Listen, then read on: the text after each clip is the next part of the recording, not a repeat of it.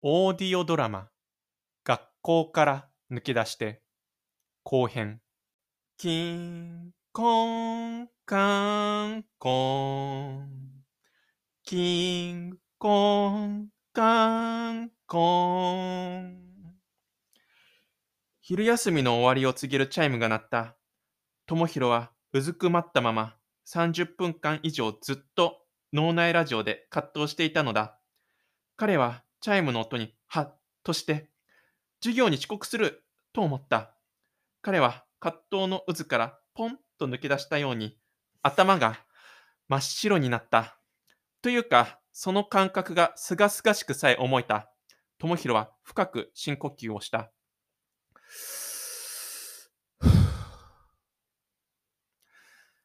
次の授業は体育か。体操服に着替えて体育館に行かなくちゃな。体育館に着いた頃にはもう15分くらいの遅刻だ。今日はバスケの授業だからもう着いた頃にはチーム分けしている途中かし終わったところだろうな。そして2つのチーム、どちらとも僕のことなんか入れたくなくて遅刻してきたこともあって僕は妙に悪目立ちをして逃げ出したくなるくらいの惨めさと孤独を感じるんだろうな。そして最後には先生が、ほら、栗原、チームに入れてやれ。なんて言って、バスケ部の頼れるエース、栗原のチームに無理やり、無理やり入れられるんだ。そして、栗原が繕った笑顔で、んじゃあ、そうだな。とりあえず、ベンチで待っててくれる？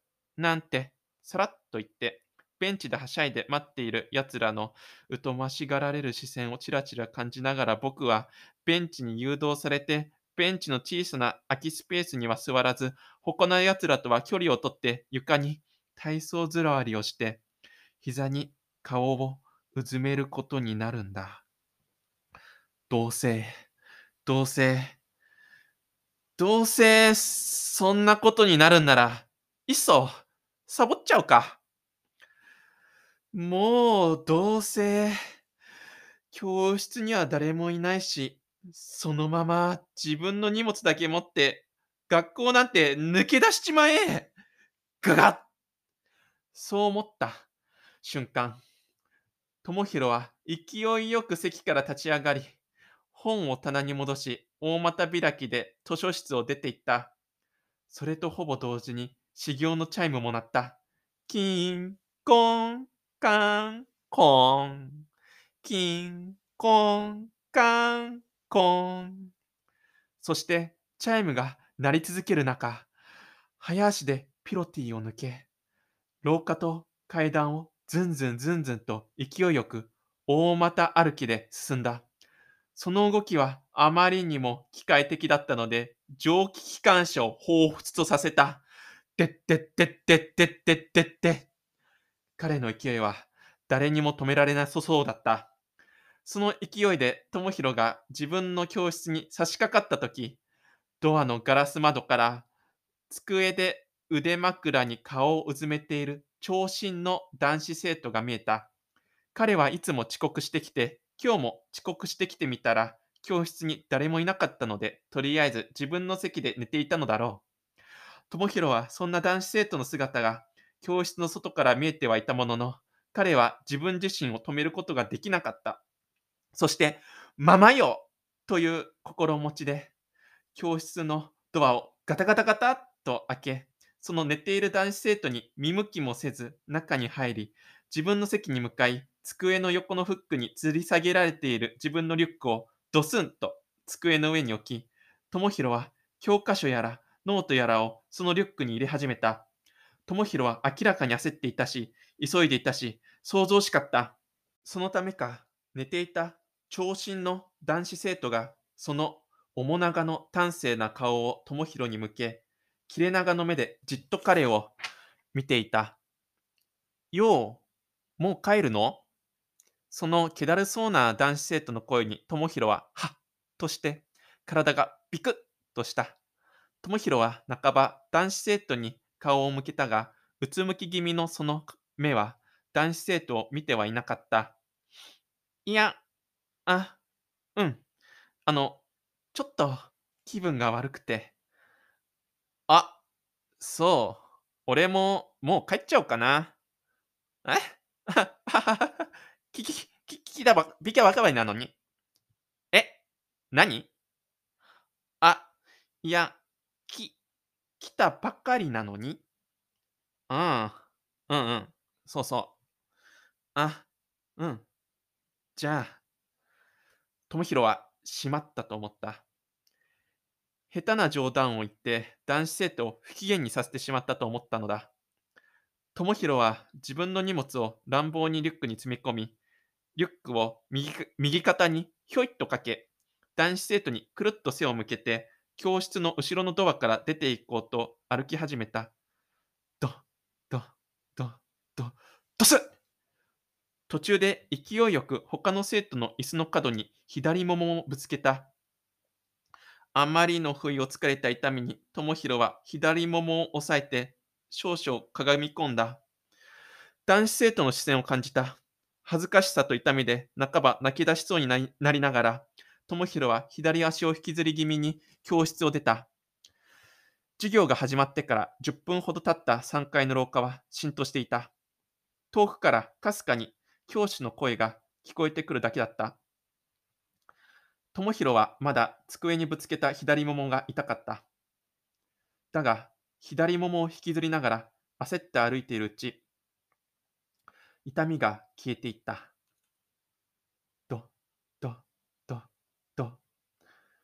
智弘は下駄箱からスニーカーを抜き取り、脱いだ上履きをそこに押し込むと、一旦深呼吸をした。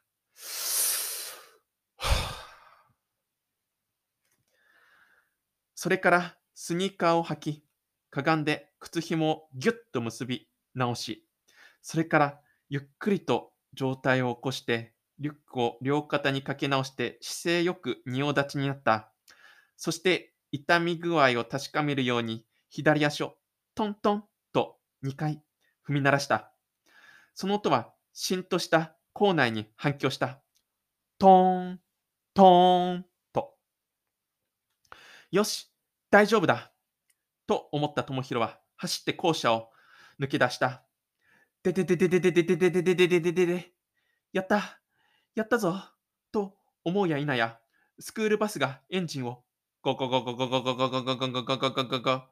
と鳴らしているのが目に入った。そして無残にも走っている智弘のはるか向こうでバスはビーッと甲高い音を立て、すべてのドアが閉まって、ゴーンとゆっくり走り去ってしまった。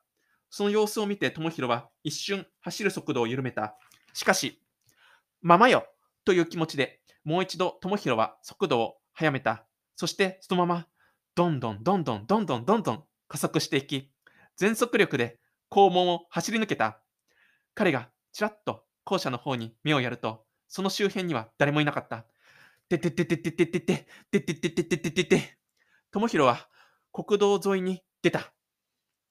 彼の走る速度は全速力の時に比べるとやや落ちたが、一定の速度で国道沿いを走り続けた。駅まで行ってしまおう。走ってこのまま。スクールバスでいつも15分ぐらいかかるから、このまま走ればだいたい30分ぐらいで着くだろう。す、す、す、す、いっそこのままどこか行ってしまおうか。このまま走ってどこかへ。駅も通り過ぎて走ってひたすらどこかへ。す、す、は、は。僕は自由だ。平日の家と学校を行き来するだけの単調で陰鬱な日々。学校内でのはみ出し物になってしまってはいけないという同調圧力。そんな同調圧力にもかかわらず、いつも孤立してしまう惨めさ。今、そんなものから自由になれたんだ。す、す、は、は、やったぞ。もう、学校になんか行ってたまるもんか。少なくとも明日、金曜日は休んでやるんだ。そして解放された3連休を有意義に過ごすんだ。す、す、は、は。昨日、多重録音したやつの続きをやって、新曲を完成させて、サウンドクラウドに発表するんだ。そうだ。自分でカバーアートも作ってみよう。ああ、楽しみだ。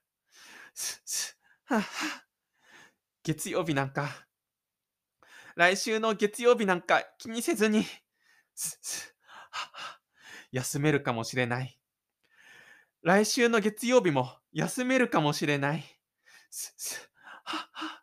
うん。でも、どうやって？どうやってお母さんに言い訳すればいいんだ？す、す、はは今日のことにしたって、もしかしたら担任からお母さんに連絡が行くかもしれないし。ああ、そうだ。絶対にお母さんに連絡行くよ。しまった。ああ、す、す。そして智弘は、ああ、しまった、しまった、と、す、す、は、は、と、息づきしながら、声に出して叫んだ。彼の周りには誰もいなかった。彼の目の前には遠くまで一直線に続く国道とコンビニと牛丼チェーンと薄ごよ薄汚れた白い仮設テナントが点在しているだけだった。彼の隣を大型トラックがゴゴゴゴゴゴゴゴーと通り過ぎた。その際に立った砂ぼこりの中を智弘は走り抜けた。汗のかいた顔に砂ぼこりがかかり、目がヒリヒリした彼は、なんだか自分が SF 映画の知らぬ惑星の特別な能力を持った住人、つまりスペースオペラ的な SF 映画の主人公のような気分になった。僕は他の奴らとは違うんだ。僕には他の奴らにはない特別な感性があるんだ。僕は前代未聞のミュージシャンになるんだ。日本語と英語で曲を作るんだ。日本語と英語で曲を作ると言ったって、一つの曲の中に日本語と英語をごっちゃにしたものじゃないんだな、これが。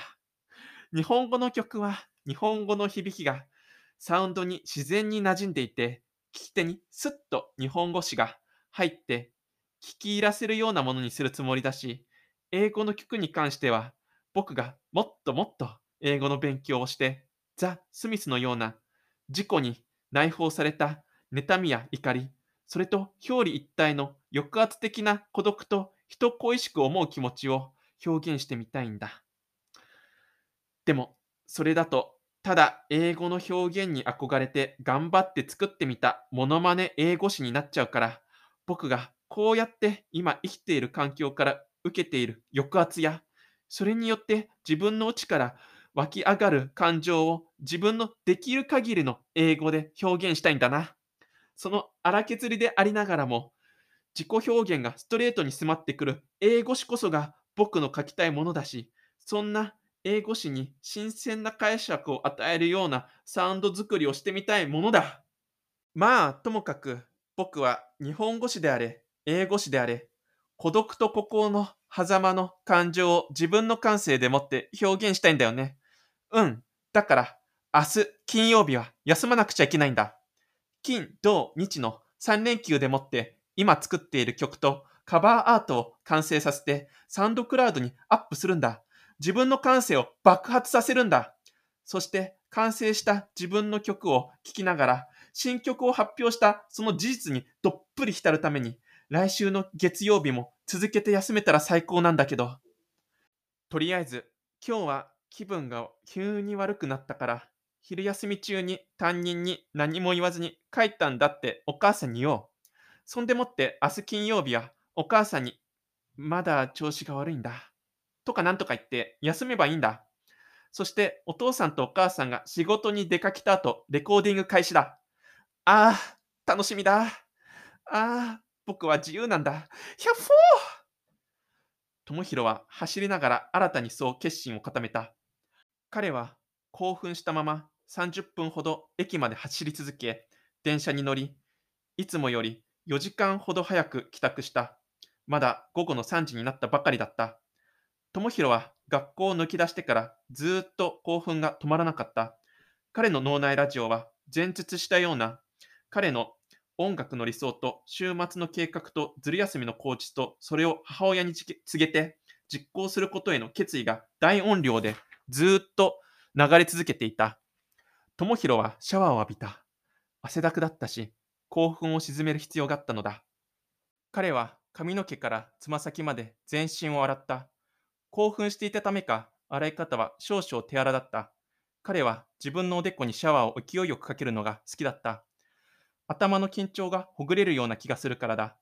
智弘はびっちょり濡れて、前髪が鼻まで垂れ下がった自分の癖っ気をドライヤーで乾かし始めた。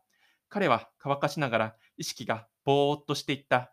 頭の緊張がほぐれ、興奮から覚めると同時に、ひどい倦怠感と疲労感を覚えてめまいがした。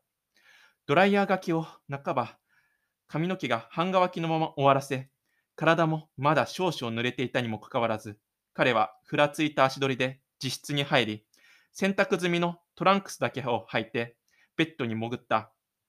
智弘はベッドの中で電気のついていない薄暗い天井を見上げると、その天井がぐるぐるぐるぐると回っているように見えた。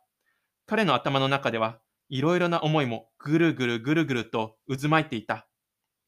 昨日見かけた女子生徒への恋愛感情にも近い親近感が今日の昼休み図書館で彼女に避けられたことによって恥と一緒に崩れ去ってしまったこと。大学生になって一人暮らしをしたとしても最初の半年足らずでどうせ実家に戻ってきてしまうだろうしまうだろうという定年。そもそも大学に入るために受験勉強をし、大学に合格して高校を卒業しなければならないという現実。つまりは、今日せっかく学校から抜け出し、自由を得たと舞い上がっていたのに、結局いつかはまた学校に戻らないと高校を卒業して大学に進学できないというユートピア的な夢から覚めてしまったような絶望感。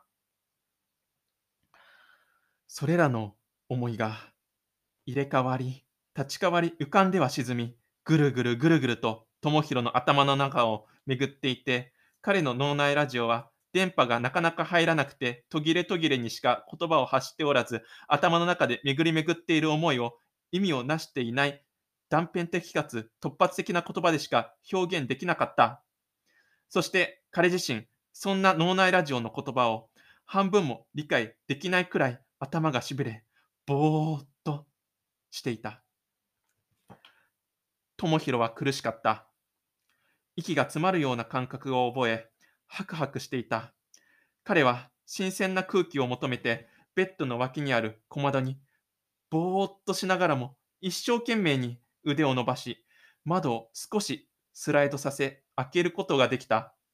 その隙間から、え 夕方のやや冷たい秋風が入ってきて、智弘の肌を撫でた。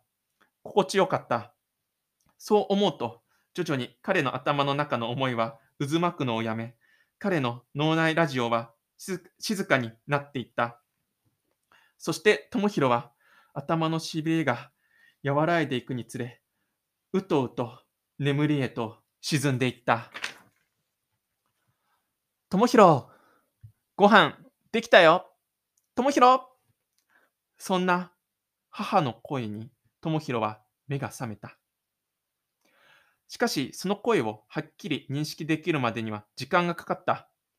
彼は急に母の大きな声で目覚めたため、目がシャバシャバし、開いているドアから廊下の光が差し込む暗い部屋はぼんやりとしか見えず、おまけに頭がじーんとしびれ、両耳からピーと大きな耳鳴りが鳴っていた。はあ、んご、ご飯そう、ご飯。早く来なさい。うーん、うーん、はーい。智弘の母はドアを開けっぱなしで部屋から出て行った。智弘は薄暗い天井をシャバシャバする目をしばたたかせながら漫然と眺めていた。はあ、今何時だろう。だいぶ部屋が暗いな。ふーん。なんか、ん？ベッドの中がひんやりするな。そう思って上掛けをめくってみると、上掛けの内側もベッドカバーも汗でびっしょり濡れていた。げ、やっちまったよ、もう。しかも、なんかアンモニア臭。智弘は膝までめくった上書きをそのままにトランクスしか履いていない裸体をゆっくりと小さな大の字に広げて寝そべり、再び天井を見上げた。窓の隙間から入ってくる秋の冷たい夜風が智弘の肌を撫でていた。はあ、寒。でも、気持ちいい。ああ、そうだ。言わないと。今日、学校抜け出してきたこと。はあ。お母さんたちは知ってるのかな？そのこと。多分、担任から連絡行ってるよな。寝起きのまどろみから目覚めた智弘は、そう思って急に気が重くなった。結局、彼の母親と父親は彼が学校から抜け出したことを知っていた。彼の予想通り、担任からそのことについてのメールを受け取っていたのだ。智弘は予定通り昼休みに気分が悪くなり、早退しようと思った時には教室に担任がいなかったため、誰にも早退の旨を告げられず、学校を抜け出したんだと言い訳をした。両親はそれをすんなりと受け入れた。彼らはいつも智弘の正直さと素直さを信じていたからだ。そんな両親とのやりとりの後、智弘は晩ご飯の間ずっとある種の後ろめたさを感じていた。智弘も両親が彼のことを信じていると知っていたからだ。彼は両親の彼への信頼を裏切ったことで、自分はもう正直ではいられない、素直ではいられないと思い、自分に落胆してしまった。自分の唯一の取り柄は、その正直さと素直さであるということを、智弘自身も信じていたし、それを守ることに努めていたのだ。智弘は結局、次の日の金曜日を休んだ。彼は本当に体調が悪くなってしまったのだ。熱こそないものの、昨晩なかなか寝つけず、ずっとベッドの中で天井を見上げて、脳内ラジオで両親に嘘をついたことへの両親の呵責をトピックにして、自分の中に渦巻く様々な思いや意見を戦わせていたのだ。昨日、学校を抜け出し、走りに走って、帰宅して、汗まみれの体をシャワーで流した後、自室のベッドで夕方の4時間ほどぐっすり深い眠りに落ちていた智弘は、逆にその夜、つまり昨晩はずっと目が冴えてしまったのだ。そんななかなか眠れなかった智弘は、夜中中ずっと自身の矛盾と両親の呵責にもだいていたのだった。彼は人にはいろいろな側面があり、行動や思考は守備一貫していないことをまだ若すぎたせいか実感を伴って理解していなかったのだ。そんなわけで体調不良になってしまった智弘は、両親が仕事へ出かけた後もずっとベッドの中で横たわり、目をつむっていた。結局、早朝5時過ぎぐらいに眠りに落ちた彼は、2時間ほどしか寝ておらず、寝不足のため頭がぼーっとし、偏頭痛がした。ほぼ何も考えられないまま目をつむって、じーっと横たわっていることしかできなかった智弘は、漫然とした惨めさと情けなさを感じて胸が締め付けられた。そのためか、息が苦しくなった智弘は、夜、閉めていたベッド脇の小窓を力を振り絞って腕を伸ばして少し開けた。その隙間から入ってきた朝のひんやりした秋風が心地よかった。そのおかげで呼吸が楽になった智弘は眠りに落ちていった。午後2時ごろ、目が覚めた智弘は、急に頭がすっきりした。それと同時に創作意欲が戻ってきて、寝る前までにずっと感じていた両親に嘘をついたことへの両親の呵責や、あの漠然とした惨めさと情けなさは、彼の満ち満ちてきた創作意欲に埋もれていった。創作意欲がみなぎっている智弘は、冷蔵庫に入っている昨日の晩ご飯の残りのミートソーススパゲッティを食べるのも忘れ、パソコンを開き、エレキギターをパソコンにつないで、作りかけの曲のレコーディングに取り掛かった。その金曜日の午後から彼はずっとレコーディングし続けた。エレキギター、ベース、ミディキーボードを使ってシンセサイザーやドラムを打ち込み、ボーカルのコーラスを録音もし、エフェクトで音色を変えたり、音量調整をしたりして、パソコンの前で取り憑かれたかのように、彼は作業に没頭していた。智弘は両親との食事をさっさと済まし、夜も寝ずにずっと作業し続けていた。もしかしたら効率よく多重録音できる人であれば、3時間もあれば完成していたかもしれない。しかし、智弘は幾度となく取り直しをし、神経質に微調整をし続けたため、ほぼ24時間後、つまり土曜日の夕方に曲が完成した。ファイルに書き出した曲を通しで3回聴いて、ベースが少し大きすぎるかなと思ったが、イヤホンによっても音の聞こえ方は変わってくるものなので、もう聞くのはやめよう。完成なんだ。これで完成なんだ。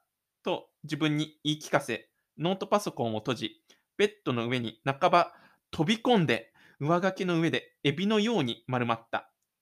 チャカチャンチャンチャチャチャチャンチャチャチャンチャチャチャチャンチャンチャチャチャチャチャチャチャチャチャチャチャチャ心に浮かんだ何かが渦巻いてるチャンチャチャチャンそれを言語化し脳内で発話するジャジャジャジャそんな日々矛盾だらけの自分に嫌気がさしてチャンチャチャルチャチャ考ええすぎで、呼吸困難で苦し、トントン、ガンジー、がらめ、叫んで、泣いて、のたうち回るエビのように、そんな自分、思い出して、苦笑いの自分が嫌い。ちょんちょちょちょちょちょちょちょちょちょちょちょちょち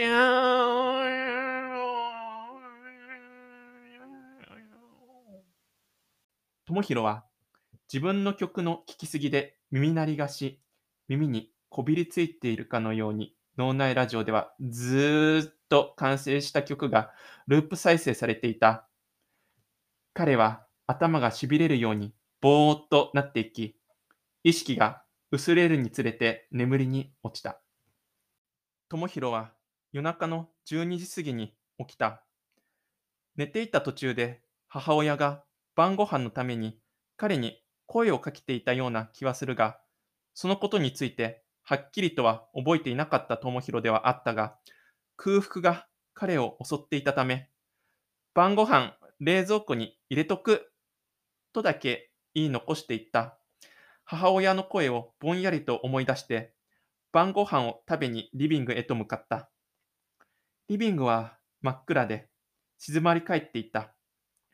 智弘は自分専用の席の頭上にある照明をつけ、冷蔵庫の中の春巻きと人参しりしりを一皿ずつ別々に電子レンジで温め始めた。電子レンジのゴイーンという機械音がしんとしたリビングで際立っていた。そのグイーンという音を電子レンジの前でただ佇んでぼーっと聞いていた智弘はだんだんだんだん曲を完成させたんだという実感がじわーんと胸いっぱい広がっていた。いい曲ができたな。金曜日はやっぱり休んで正解だったな。多分。まあ、うん。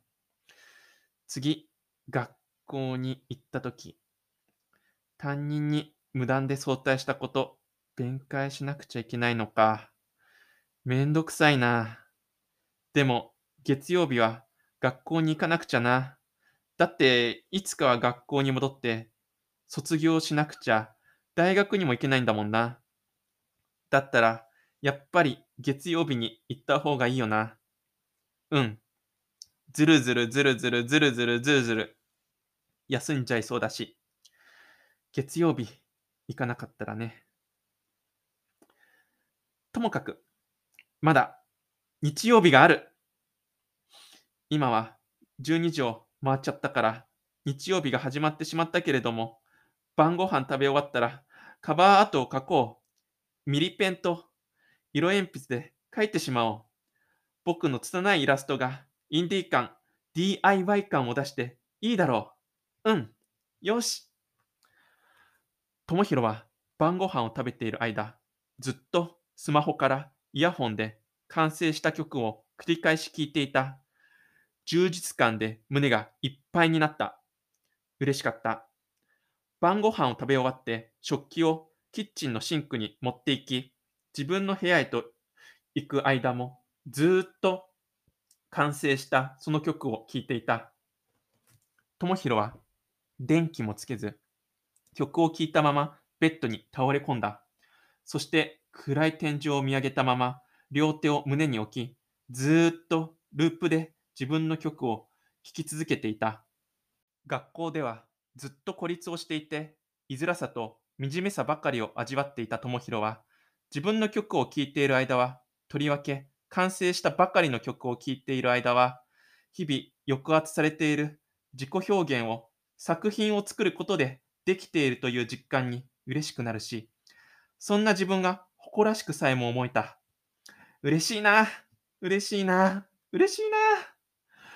こんな嬉しい気持ちがずっと続けばいいのにな、と思いながら、自分の出来たてほやほやの曲をずっとループで流し続けて、結局、早朝の6時頃、眠りに落ちた。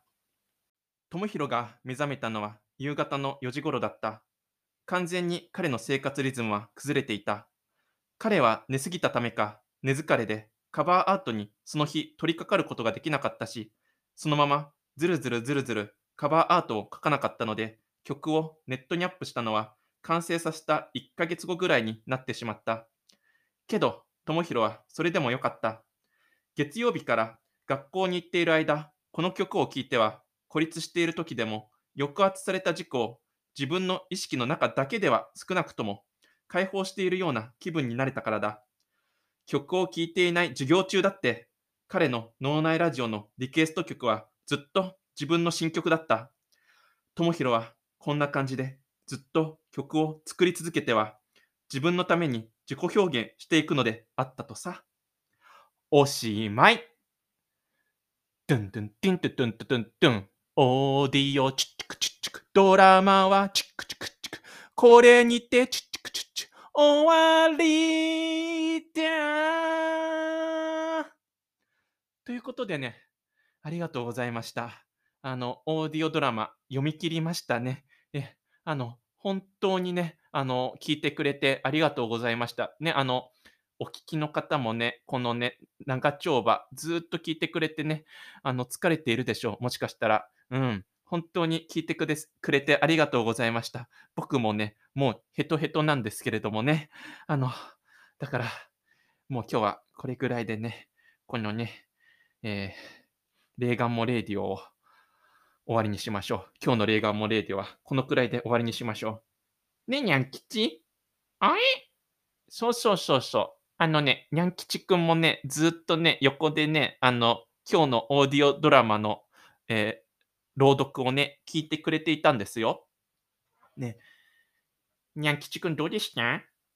あ、やっぱね、にゃん吉くんもね、あのーちょっとね、ずっと聞いてたからね、疲れちゃったってね。うん。あ、そうそう。にゃん吉くんっていうのはね、そう。にゃん吉くんは、僕のイラストのアシスタントで、まあ、一緒に住んでいる猫のお友達です。ね。そうね。じゃあね、えー最後にね、あのーお知らせしましょうかね。うん。そうそうそう。まあね、お知らせっていうのはね、今日ね、えーっとね、えー朗読したこのオーディオドラマの、なんだろう、挿絵的なイラストを、あのー書こうと思うんで、というか、もういくつか書いてあるんで、それをインスタグラムに、えー載っけておくんで、そのインスタグラムの投稿のリンクを、あの、説明欄に貼っておくんで、うん。もし興味があったらね、あの、その、インスタグラムの投稿見てみてくださいね。そうそう。ね、挿絵みたいな感じでね、あの、楽しめると思うんで、このオーディオドラマのイラストをね。うんうん。そう。ということでね、あの、今日はこれぐらいでね、あの、終わりにしましょうか。ということでね、にゃんきちくん、あの、一緒にさよなら言いましょう。ね、ね。じゃあ、いきますよ。せーの。さようなら。おい